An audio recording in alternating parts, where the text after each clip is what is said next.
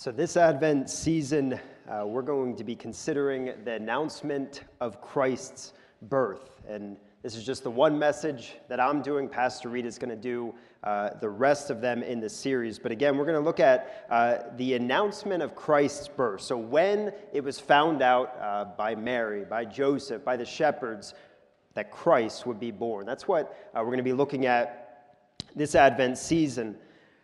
But this morning, we're actually going to look at an entirely different birth announcement. It's still part of this series. It was planned out by Pastor Reed that I would have uh, this passage. Uh, but we're going to actually look at an entirely different birth announcement, not Christ at all, but it's actually a different baby's birth announcement.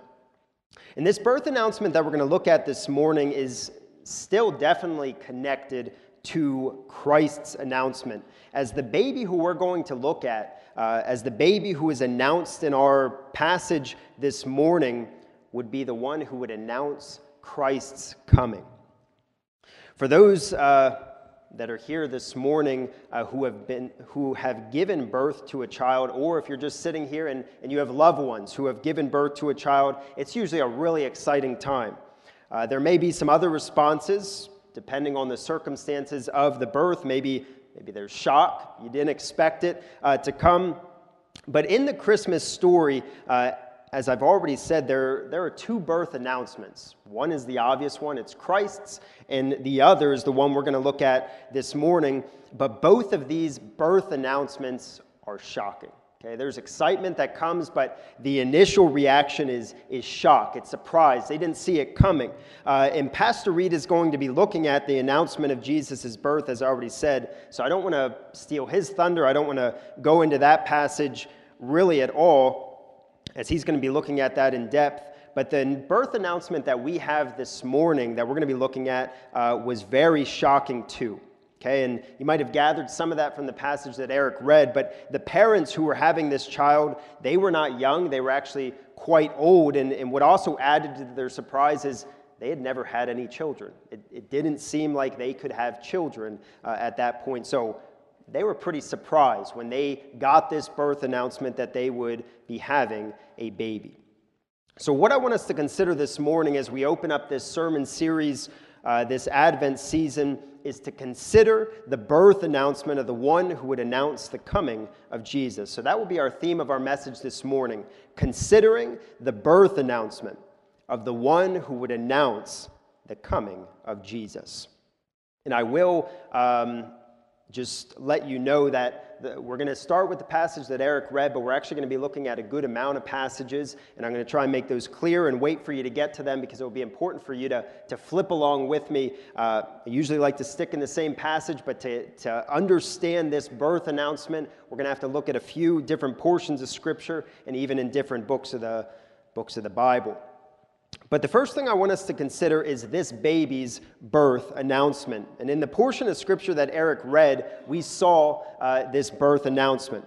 And just to, pre- just to summarize a few of the things that we saw, we were introduced to this, the parents of this child, and their names were Zachariah and Elizabeth. We're told Zachariah was a priest, and we were told that Zachariah and Elizabeth were followers of God, that they sought to live godly lives. And we're told and maybe uh, for our passage today, most importantly, we're told that they don't have any children. Okay, they weren't able to have any children because of Elizabeth.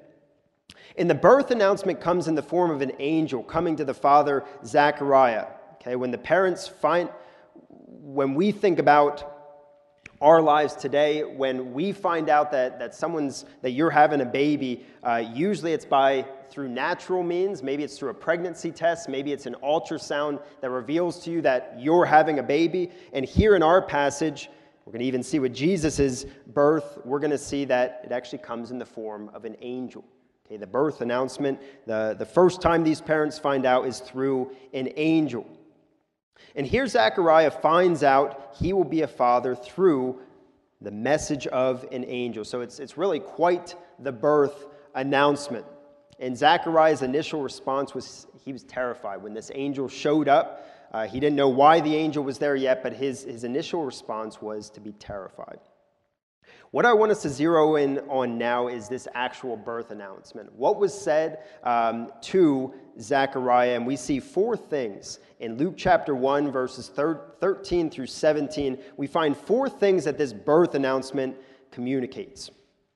The first thing it communicates, or the first thing that we find about this birth announcement, is that it actually answered Zechariah's prayer. So if you look with me in your Bibles, at Luke chapter 1 verse 13, we see it actually answered his prayer as it says in Luke 1:13, but the angel the angel said to him, "Do not be afraid, Zechariah." And then it says this, "For your prayer has been heard, and your wife Elizabeth will bear you a son, and you shall call his name John." So the angel says, "For your prayer has been heard." And, and we're not told the content of this prayer. He doesn't say your prayer for and goes on to say what it is. But I believe in the context of this passage, we can gather that the prayer was for a child. Okay, as, as he says, for your prayer has been heard. And then he goes right on to say, and your wife Elizabeth will bear you a son, and you shall call his name John. There are parents here today, okay, you probably prayed for children. So, if you have children today, probably many of you actually prayed for those children. Maybe you were trying for a period of time and you couldn't have ch- children, and you prayed to the Lord that He would give you children. And maybe there's even here, some here today that are currently praying that God would provide them children. So, we can relate with Elizabeth and Zachariah who hadn't been able to have children. They actually probably they got to the point where it didn't seem like they were going to have children anymore. Uh, they had been praying for children, that God would give them a baby, and, and they get their answer here. And the angel says, You are going to have a baby. The second thing that this birth announcement communicates is that this son would be special. So, the baby that they're going to have, Zachariah and Elizabeth, it's going to be a special baby. Look with me at Luke chapter 1, verses 14 through 15. It says, And you will have joy and gladness, and many will rejoice at his birth, for he will be great before the Lord and he must not drink wine or strong drink, and he will be filled with the Holy Spirit, even from his mother's womb. So, having a baby is a time where parents rejoice. Their families, their friends, even our church family rejoices when someone's having a baby. And, and we see the same was for Elizabeth and Zachariah, as the angel says, And you will have joy and gladness, and many will rejoice at his birth. And I want you to just put yourself and maybe some of you can easily put yourself in Zachariah and Elizabeth's shoes. Okay, even if you've had children before, I want you to put yourself in Zachariah and Elizabeth's shoes, and they could they didn't think that they could have children. I want you to imagine after years of thinking you could have no children, dealing with the sadness of it. And in one sense, maybe you've accepted it, maybe they had, accepted it, but on the other hand, it was still really difficult for them. Put yourself in their shoes, and, and can you imagine finding out then that you would have a baby. You bet they will rejoice. And the angel says they will do so, and we're going to see that they do so later in our passage. But along with this rejoicing, here in these verses, the angel speaks about this baby being special. Look again with me at verse uh, 15. He says, First, for he will be great before the Lord. And then he goes on and says, And he must not drink wine or strong drink. And then he says, And he will be filled with the Holy Spirit, even from his mother's womb. Okay, so the fact that he is said to be great before the Lord and that he would have the Holy Spirit from his mother's womb speaks to the fact that God had chosen him and had determined to use him in a very special way. So this was going to be no ordinary baby that Zachariah and Elizabeth were going to have. This was going to be a special baby. And we're going to find out more about why he is so special. The third thing communicated in this birth announcement are instructions. If you look with me, we'll, we'll read again verse 13 and then on through verse 14 and 15. Luke 1, verses 13 through 15 say, But the angel said to him, Do not be afraid, Zechariah, for your prayer has been heard, and your wife Elizabeth will bear you a son. And then here's the first bit of instruction and you shall call his name John. And you will have joy and gladness, and many will rejoice at his birth, for he will be great before the Lord. And then here's a second bit of instruction and he must not drink wine or strong drink, and he will be filled with the Holy Spirit, even from his mother's womb. So many here that have children, probably all of you who have children, you had the opportunity to name that child. You got to choose their name. And here we see that the angel actually gives Zachariah and Elizabeth the name of their child that they should call him, and that name is John. And also, we see Zachariah is given instructions that John is not to drink alcohol, which speaks to him being used in a very special uh, way. And we're going to see what that special way is in a few moments. The fourth thing communicated in this birth announcement is what the child would do. Okay, and we find this in verses 16 through 17, and I want to break this down in just to four things that we find the child would do. First, we see the child will cause people who are not following God to follow him. Look with me at Luke 1, verse 16. It says, And he will turn many of the children of Israel to the Lord their God. So, John, this baby, one day will actually uh, cause people who aren't following God to follow God once again, or to follow God for the first time in their life. The second thing, as we consider what the angel said the child would do, is we see this child as the one who was said to come in the book of Malachi. If you look with me at the beginning of Luke 1, verse 17, it says, And he will go before him in the spirit and power of Elijah. If you flip to the last book uh, in the Old Testament with me, and just keep your finger in, in this Luke passage, just want to briefly show us in Malachi chapter 4, verses 5 through 6, we find that this son John is the one that Malachi, at the end of the Old Testament, uh, actually prophesied would come. So, Malachi, the book right before Matthew, Malachi 4, verses 5 through 6, we see a prophecy that Elijah would come. Malachi 4, and I'll start at verse 5. It says, Behold, I will send you Elijah the prophet before the great and awesome day of the Lord comes. And he will turn the hearts of the fathers to their children, and the hearts of the children to their fathers, lest I come and strike the land with a decree of utter destruction. Okay, so we're going to actually see that some of these things that are said here in Malachi are said um, in this Luke passage. We'll see that in a moment. But I just want to point out that Malachi said that the prophet Elijah would come. And here in Luke, we find that the angel applies this to John. So Elijah won't literally come back, but John the Baptist uh, is um, being talked about uh, and compared to Elijah, that he's someone like Elijah. And Luke is connecting this to say this son John is this person that uh, in the book of Malachi prophesied that he would come. You can turn back to Luke now. Just wanted to read that, that passage. And in Luke 1:17, we're told that this child would go before him, and that's talking about going before God, going before the Lord, and ultimately we're going to see this is going before Jesus, right before he begins his ministry.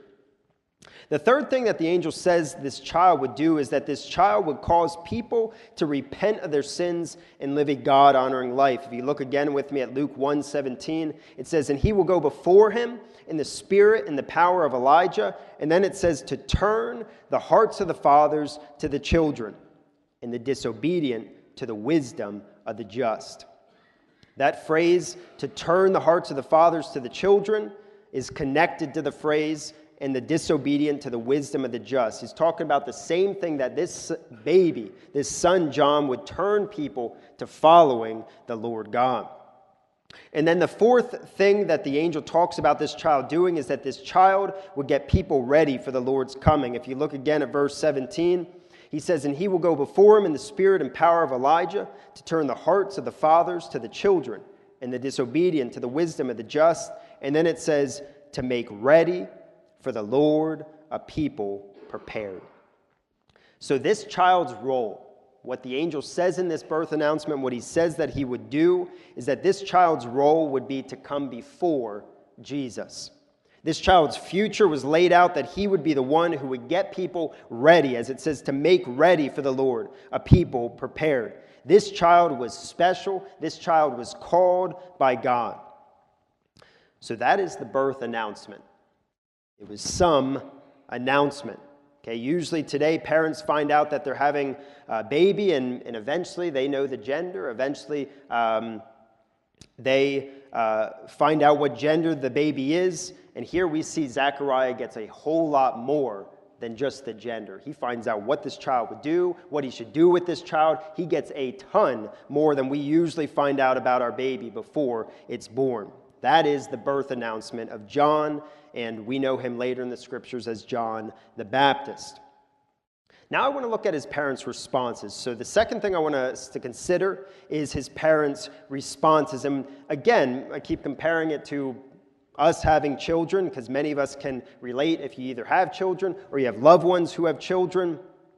And when we think about responses to finding out you're going to have a baby, one of the most natural re- reactions, responses, is to go tell someone. You want to tell your family, you want to tell your friends, you want to tell your church family uh, that you are having a baby, or, or maybe a family member's having a baby. You want to go tell people and share that if you're allowed.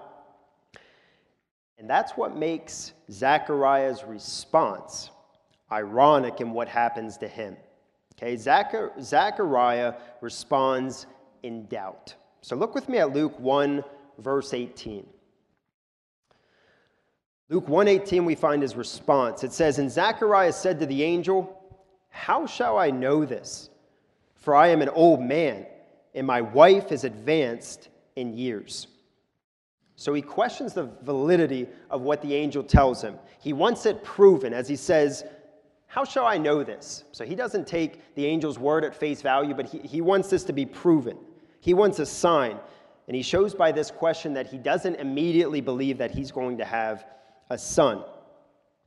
Notice the angel's answer. Okay, look with me at verses 19 and 20, and we find the irony here of what what's going to take place because of his response. Verse 19 says, And the angel answered him, I am Gabriel. I stand in the presence of God, and I was sent to speak to you and to bring you this good news. And behold, you will be silent and unable to speak until the day that these things take place, because you did not believe my words, which will be fulfilled in their time. So, an occasion that Zechariah would have wanted to go tell people about, he is made silent. He is not going to be able to go and audibly tell people that he's going to have a child. And also, the irony of this is that Zechariah wants a sign. He wants it to be proven, and the angel is pretty much saying, You want a sign? Okay, here's your sign. I'm going to make you silent till this baby is born. As you just think about this, think about the situation. Think about Zachariah and Elizabeth's situation, they couldn't have a baby for years. They didn't think they were going to have a baby. And now Zachariah can't even go audibly tell his wife this news. Most likely, and, and it's even referred to in the passage, he probably could have used signs or even written uh, this, but he couldn't talk with his wife. He couldn't talk with people about this child, um, maybe even what they, their dreams or aspirations about this child. He can't do that because of his doubt. So, as I said, most likely Zechariah, he probably could speak or he probably could communicate this with signs, maybe by writing this news down. Uh, so Elizabeth does eventually find out, and we're told about when she uh, becomes pregnant. If you look with me at Luke chapter 1 and skip a few verses down to verse 24, we get Elizabeth's response to becoming pregnant.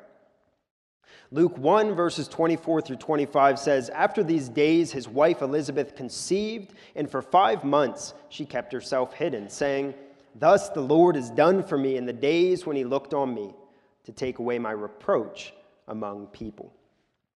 So it's not clear why Elizabeth keeps herself hidden for five months when she becomes pregnant, but I want to focus on just her brief response that's recorded. She says, Thus the Lord has done for me in the days when he looked on me to take away my reproach among the people. Her response is to give credit to God for this pregnancy. She gave credit where credit was due.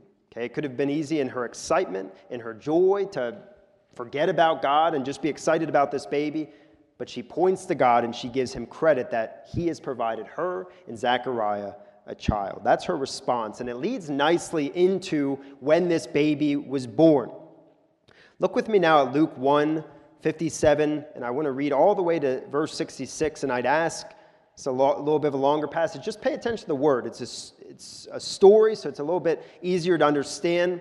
But look with me at Luke 1 57 through 66, and we see this child is born, and, and just pay attention to their responses, their reactions. Starting at verse 57. It says, Now the time came for Elizabeth to give birth, and she bore a son. And her neighbors and relatives heard that the Lord had shown great mercy to her, and they rejoiced with her. And on the eighth day they came to circumcise the child, and they would have called him Zachariah after his father. But his mother answered, No, he shall be called John.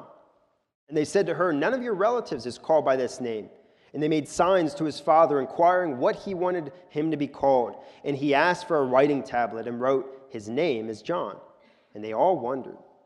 And immediately his mouth was opened and his tongue loosed, and he spoke, blessing God. And fear came on all their neighbors. And all these things were talked about through all the hill country of Judea. And all who heard them laid them up in their hearts, saying, What then will this child be? For the hand of the Lord was with him.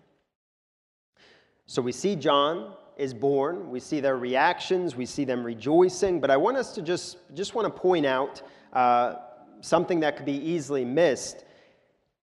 And I want, want you to pay attention to Zechariah's response. If you look again at verse 64, it says, And immediately his mouth was open and his tongue loosed, and he spoke, blessing God. Again, after a whole pregnancy, okay, probably around nine months, He's not able to talk. He's not able to talk with his wife. He's not able to talk with other people about this baby. And the very first thing that seems to come out of his mouth is praising and blessings to God. And, and we're not going to read that passage, but if you just look down, uh, he actually blesses God. He prophesies uh, and praises God for this son uh, that is born. We see Zechariah went from doubt and now he certainly believes and he's praising the Lord uh, for what the Lord has done.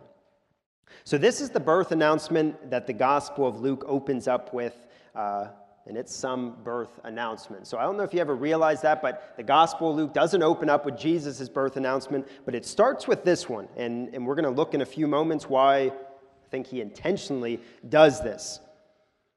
We see that the Gospel of Luke opens with the announcement of the one who would ultimately announce Jesus. He opens with the one who would prepare the way for Jesus' ministry, a baby named John. And, and as I said, we know him as John the Baptist. And we got to see his parents' reactions and responses. We saw Zechariah first doubt it. And we ultimately see that John the Baptist had very godly parents, as we see both praising and giving credit to God for what was done.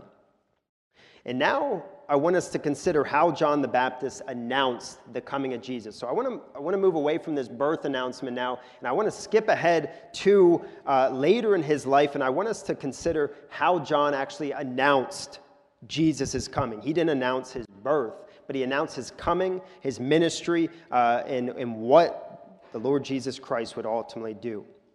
So, how, just as John the Baptist announced the coming Jesus, the coming of Jesus, we are going to see uh, that we're to do the same. So, the third and the last thing I want us to consider is how John the Baptist announced Jesus coming. And, and this is ultimately why I believe the story is included here in the beginning of Luke. It's not just random, it's not just a history retelling events, but I think Luke intentionally put John the Baptist's story here because this guy was going to be important. He was going to be special because he announced and he prepared the way for Jesus to come. Turn with me just two chapters over to Luke chapter 3. Okay, and we're going to look at this passage and then we're going to skip to John. And I want us just to consider John's announcement of Jesus. Luke chapter 3, and look with me at verses 15 through 17. There's a lot more that we could read, but I want us to just get the idea of what John did later in life when he had grown older. Luke chapter 3, verses 15 through 17 say, As the people were in expectation, and were all questioning in their hearts concerning John, whether he might be the Christ, John answered them all, saying, I baptize you with water, but he who is mightier than I is coming, the strap of whose sandals I am not worthy to untie. He will baptize you with the Holy Spirit and fire. His winnowing fork is in his hand to clear his threshing floor and to gather the wheat into his barn, but the chaff he will burn with unquenchable fire. So, we're not going to spend too much time on this passage, but I just want to point out that the people were actually thinking that John, John the Baptist, was the Christ, as it says uh, that they were all questioning in their hearts concerning John whether he might be the Christ. And then John makes it clear. He makes it abundantly clear. And he says, I baptize you with water, but he who is mightier than I is coming. He's talking about Jesus. He's announcing Jesus is coming. He's declaring that the Christ would come. Now I want us to, to move to a different passage, and, and this is kind of where we'll, we'll land in the Gospel of John.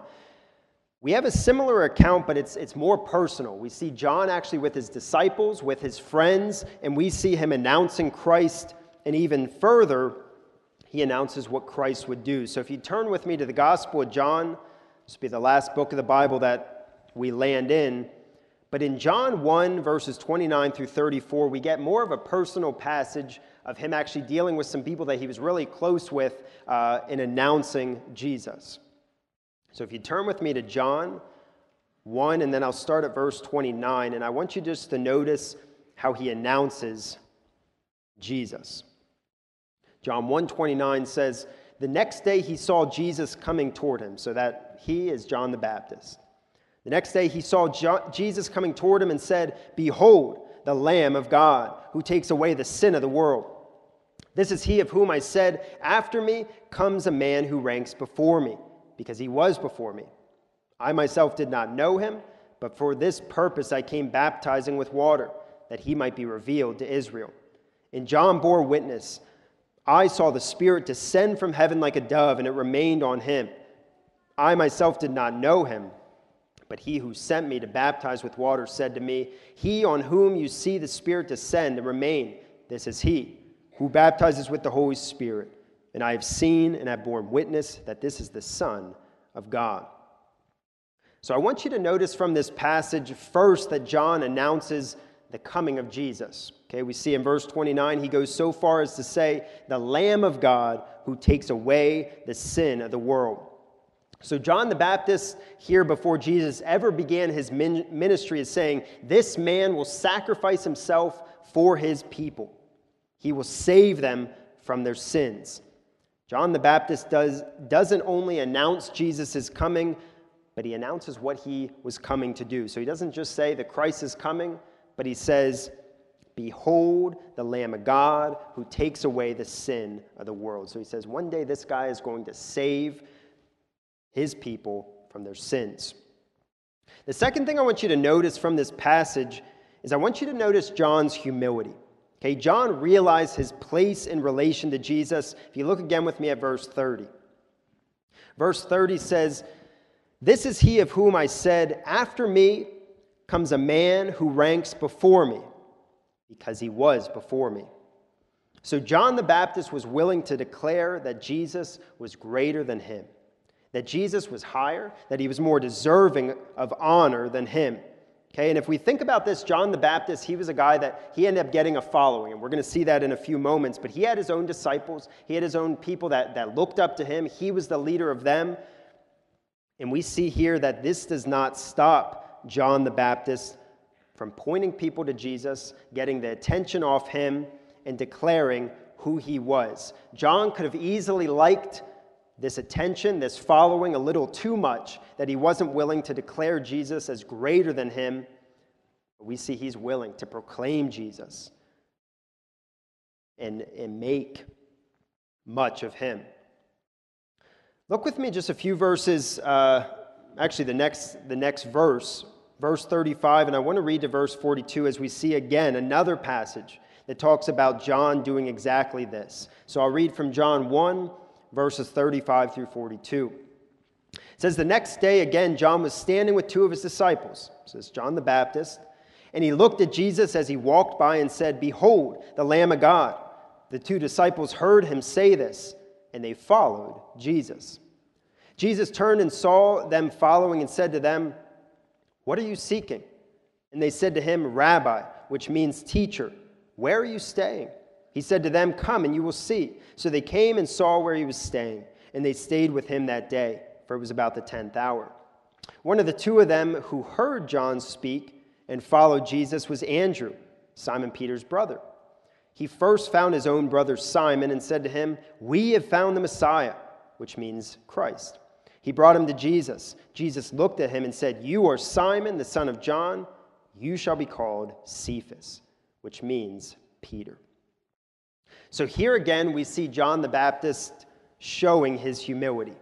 John showing that he saw Jesus as greater than him as he proclaims who Jesus is, and, and some of his disciples actually leave him and go follow Jesus. So they turn away from John the Baptist and they go follow Jesus. They wouldn't be John the Baptist disciples anymore. And in this passage, we don't see John fighting with them to say, No, stay with me. But he's given the attention to Jesus. He wants them to follow him. And further, here we see John proclaiming Jesus, and he's speaking again about him being the Lamb of God, speaking that he would sacrifice himself for his people. And his two followers go follow Jesus, and we're told one of their names, and his name was Andrew, which we are told is the brother of a man named Cephas, which is ultimately Peter. And, and I don't know if this is something that you already know, but I know in my study, it was something that I had never put two and two together that John the Baptist actually was used by God to bring the disciple Peter to himself.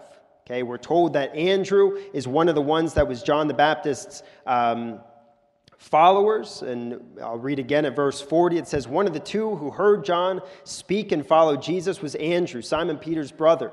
And then we're told what Andrew did. He first found his own brother Simon and said to him, We have found the Messiah.